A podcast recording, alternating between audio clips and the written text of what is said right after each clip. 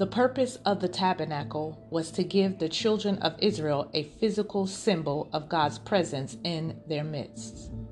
It was a physical witness of the presence of God among his people, as the Lord said in Exodus 25 and 8, that I may dwell among them. As you enter the gate, the first and largest piece of furniture you will see is the brazen altar. Hebrew word for altar means slaughter place.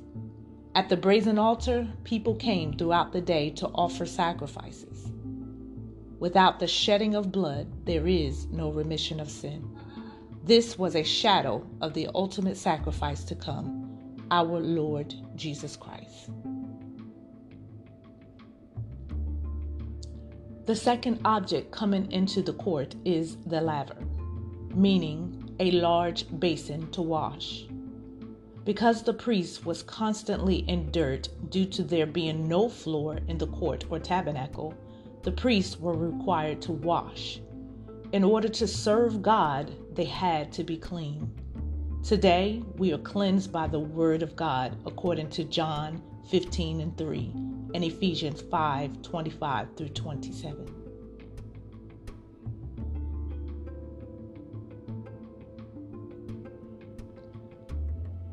There were no windows or natural light in the holy place.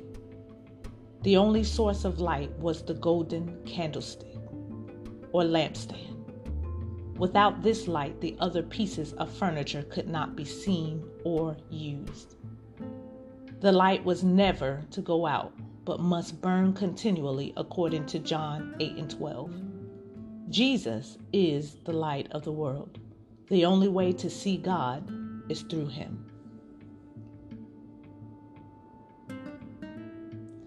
On the right side of the holy place was the ta- table of showbread. And God said, And thou shalt set upon the table showbread before me always.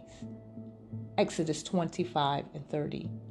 The showbread was reserved for those who worshiped and served the Lord.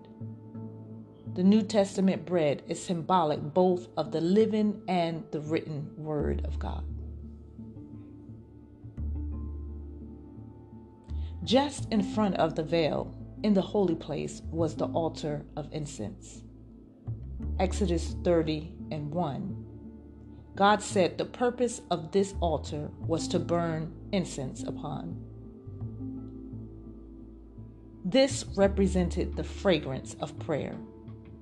God wanted the altar of incense before the veil. He wanted it as close to Him as possible. Our prayer represents our close relationship with God.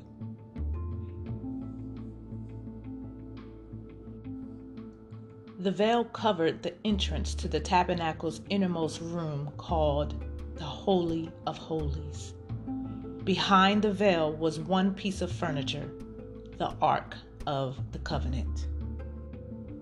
Cherubim are angels that protect the holiness of God. On the veil, they represented protection of the inner room where God was, and the penalty for anyone other than the high priest entering that room was death. The veil therefore kept everyone from God's presence.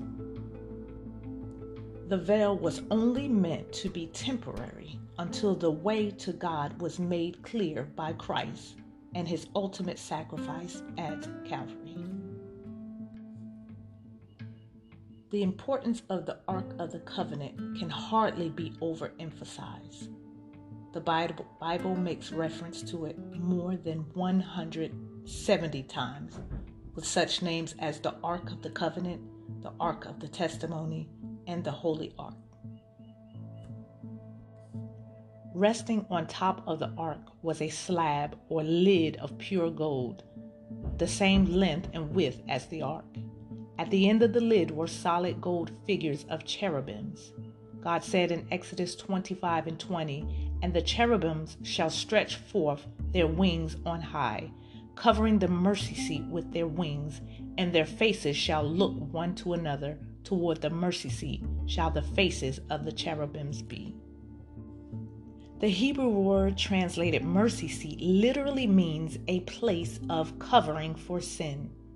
The word propitiatory best conveys the idea intended making propitiation for sin.